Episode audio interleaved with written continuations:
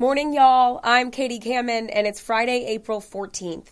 On this date in 1865, President Abraham Lincoln was shot and mortally wounded by actor John Wilkes Booth during a play the president was attending at Ford's Theater in Washington.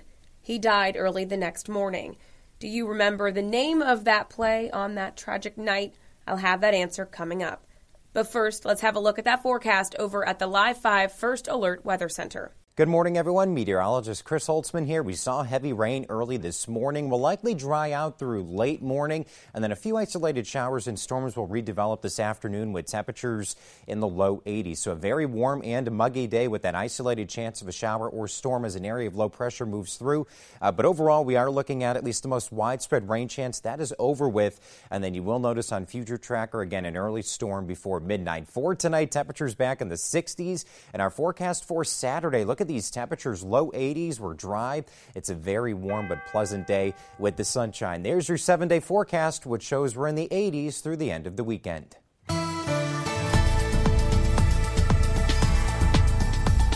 You're listening to Morning Y'all, your local headlines and first alert weather forecast, powered by the Low Country's news leader, Live 5 News. Now, let's get to your morning headlines. Documents show the Medical University of South Carolina has been fined after an investigation into the electrocution of one of its workers. According to OSHA, Jeremiah Wiggins was working on an electrical panel at the Strom Thurmond Research Building last year. While he was working on that panel, two of his co-workers say he suddenly fell to the floor. Wiggins was later pronounced dead at the scene due to the electrical shock. OSHA has issued MUSC three violations, all relating to personal protective equipment, and fined them $3,000. The OSHA inspection has not been closed, and their website says this information could still change. A fight in Colleton County sends a man to the hospital after he was attacked with a sword. Crews in Walterboro were called out to Chaplin Street, just off Hampton Street near Pinckney Park, around 11 o'clock last night. When they got there, Walterboro police and the Colleton County Fire Rescue found a man profusely bleeding from his head. He was taken to the hospital, but Walterboro police say they don't know his current condition. Officials say the victim got into a fight with someone when they were uh, when they had a samurai style sword. Police tell us no arrests have been made yet, but an incident report shows a suspect has been identified and warrants will be issued. Police are investigating after a teen was shot at a hotel in Mount Pleasant. Police say they were called to the Red Roof Inn on Johnny Dodds Boulevard Wednesday in reference to a person who had just been shot. They found the victim, a minor, laying on a bed with a pool of blood forming. He was taken to a hospital. We do not have an update on his current condition. Police say there were three other people in that room at the time. One of them, also a minor, was slapped with various gun charges. North Charleston police need your help finding a missing 16 year old. Akaya Washington was last seen last Friday. Police say she left home wearing a maroon Nickelodeon shirt. Police describe her as 5 foot 3 with black hair and a scar on the left side of her face. If you have any information, call that number there on your screen. The Charleston Hope Lodge has kicked off a campaign to raise money for some long overdue renovations. The lodge is known as a home away from home for many cancer patients in the low country. They partner with hospitals in the area so cancer patients who live far away have a place to stay. Officials say the lodge was the first hospitality house in the country, and now they say it's time for an upgrade.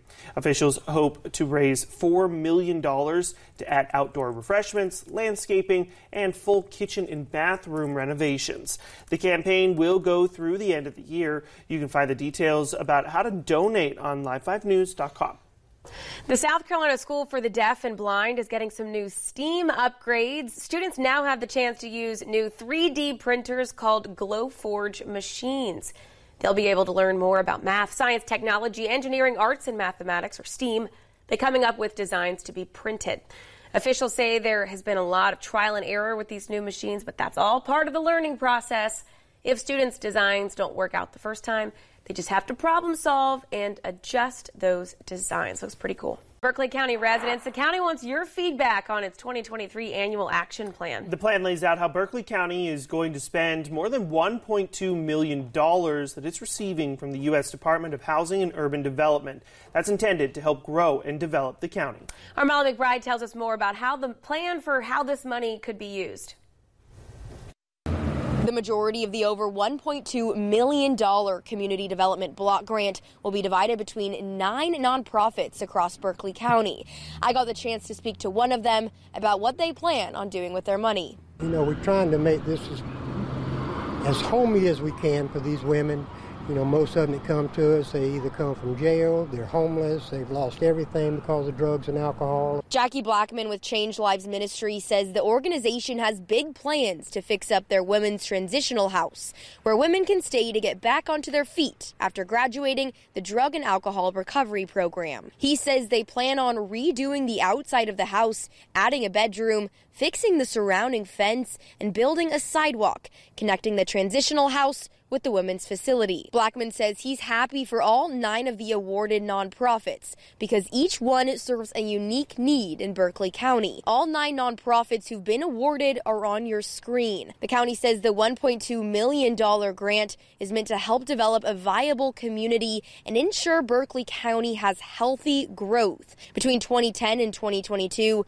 the county's population has increased by more than 32 percent according to the U.S. Census Bureau. I spoke to Lechelle Brown, the Berkeley County's grant specialist, who tells me the community and development block grants are meant to help nonprofits make improvements and upgrades. So many people use nonprofits, and some nonprofits, you know, they don't have the resources always available. So this just gives them an opportunity to get the funding that they need. The 30 day window for the public comment on the plan started yesterday. Lechelle Brown says anyone's welcome to view the plan at the Berkeley County Government Building. We also have the plan under this web story at live5news.com. Reporting in Berkeley County, Molly McBride, Live 5 News. SC Housing is bringing back a program next week to pay back residents who give back to the community. The Palmetto Heroes program recognizes designated community service personnel who provide vital support to those around them. This year, the program will assist qualifying state teachers, nurses, paramedics, and more in achieving the dream of owning a home with down payment assistance, as well as below market rate home loans. Available next Monday, the program will be a first come, first, come, first served basis. To learn more about the high demand program, head to live5news.com and click on the big red box. A bill that will make it harder for repeat offenders to get out on bond is now close to becoming law here in South Carolina. Governor Henry McMaster has called on lawmakers to do something to combat the rise the rising number of violent repeat offenders. Both the Senate and House have passed legislation to do this. However, their bills are different. The Senate's bill would see the initial bond revoked for people who commit a violent crime while out on bond for another violent offense. Then a new bond hearing would happen in circuit court and would make it harder for them to bond out if they kept reoffending. Trafficking cocaine is a violent crime. So somebody that's out on bond for trafficking cocaine and gets arrested again for trafficking cocaine, they're selling a lot of dope.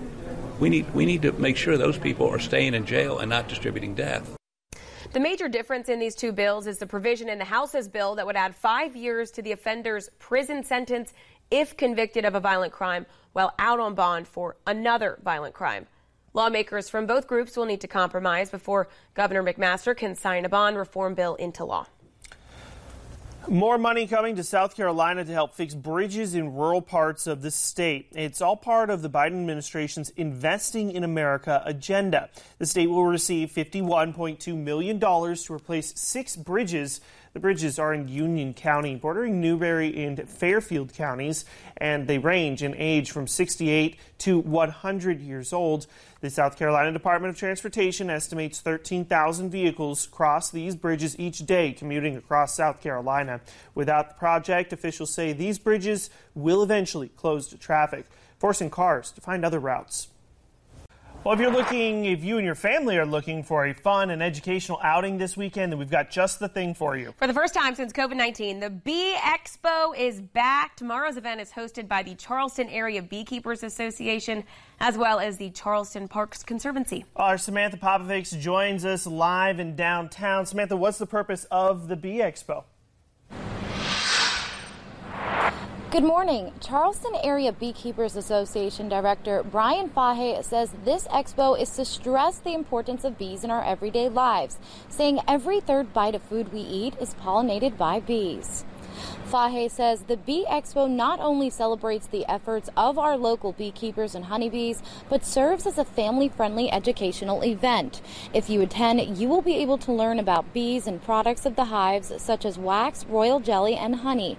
Fahe says you'll also get to be taught how to plant plants for pollinators and how to reduce the usage of chemicals while planting, as well as how to handle bee swarms. He says we need to be doing everything we can to protect bees as well as other pollinators going to have education sessions where people can learn about bees not only, once again not only about european honeybees but uh, our native bee species and other pollinators within the area there's going to be plenty of food trucks. There's going to be vendors selling goods and, and materials like that. And we're going to have uh, cotton candy that is spun from honey. Tomorrow's event will feature live music, local honey farms selling honey products, and natural made handmade crafts, food trucks, and educational activities for all ages. And says there will be a honey tasting event where people can bring their own honey to be judged in a taste contest. The event will be held at Brittlebank Park this Saturday from 10 a.m. through 3 p.m. Reporting live in downtown Charleston, Samantha Popovics, Live 5 News. At the top of the show, I told you that on this date in 1865, the 16th president, Abraham Lincoln, was shot at Ford's Theater. Actor John Wilkes Booth shot the president while he watched a performance of a play called Our American Cousin. The shooting happened at about 10:15 that night. Lincoln was rushed to a boarding house across the street where he died at 7:22 the following morning. Before we wrap up another week, we want to wish a happy birthday to actor Brad Garrett from Everybody Loves Raymond, who turns 63. Also, actor Anthony Michael Hall is 55. Actor Adrien Brody is 50, and actress Sarah Michelle Gellar is 46. Thanks for joining us for another week of Morning Y'all, powered by Live 5 News. I hope you have a great weekend. I'm Katie Kamen. I'll talk to you Monday. Morning, y'all, is produced every weekday morning. Be sure to subscribe wherever you get your podcasts and download the Live 5 News app for your mobile device. Get the latest news and weather updates 24 7 from Live 5 News, the Low Country's news leader.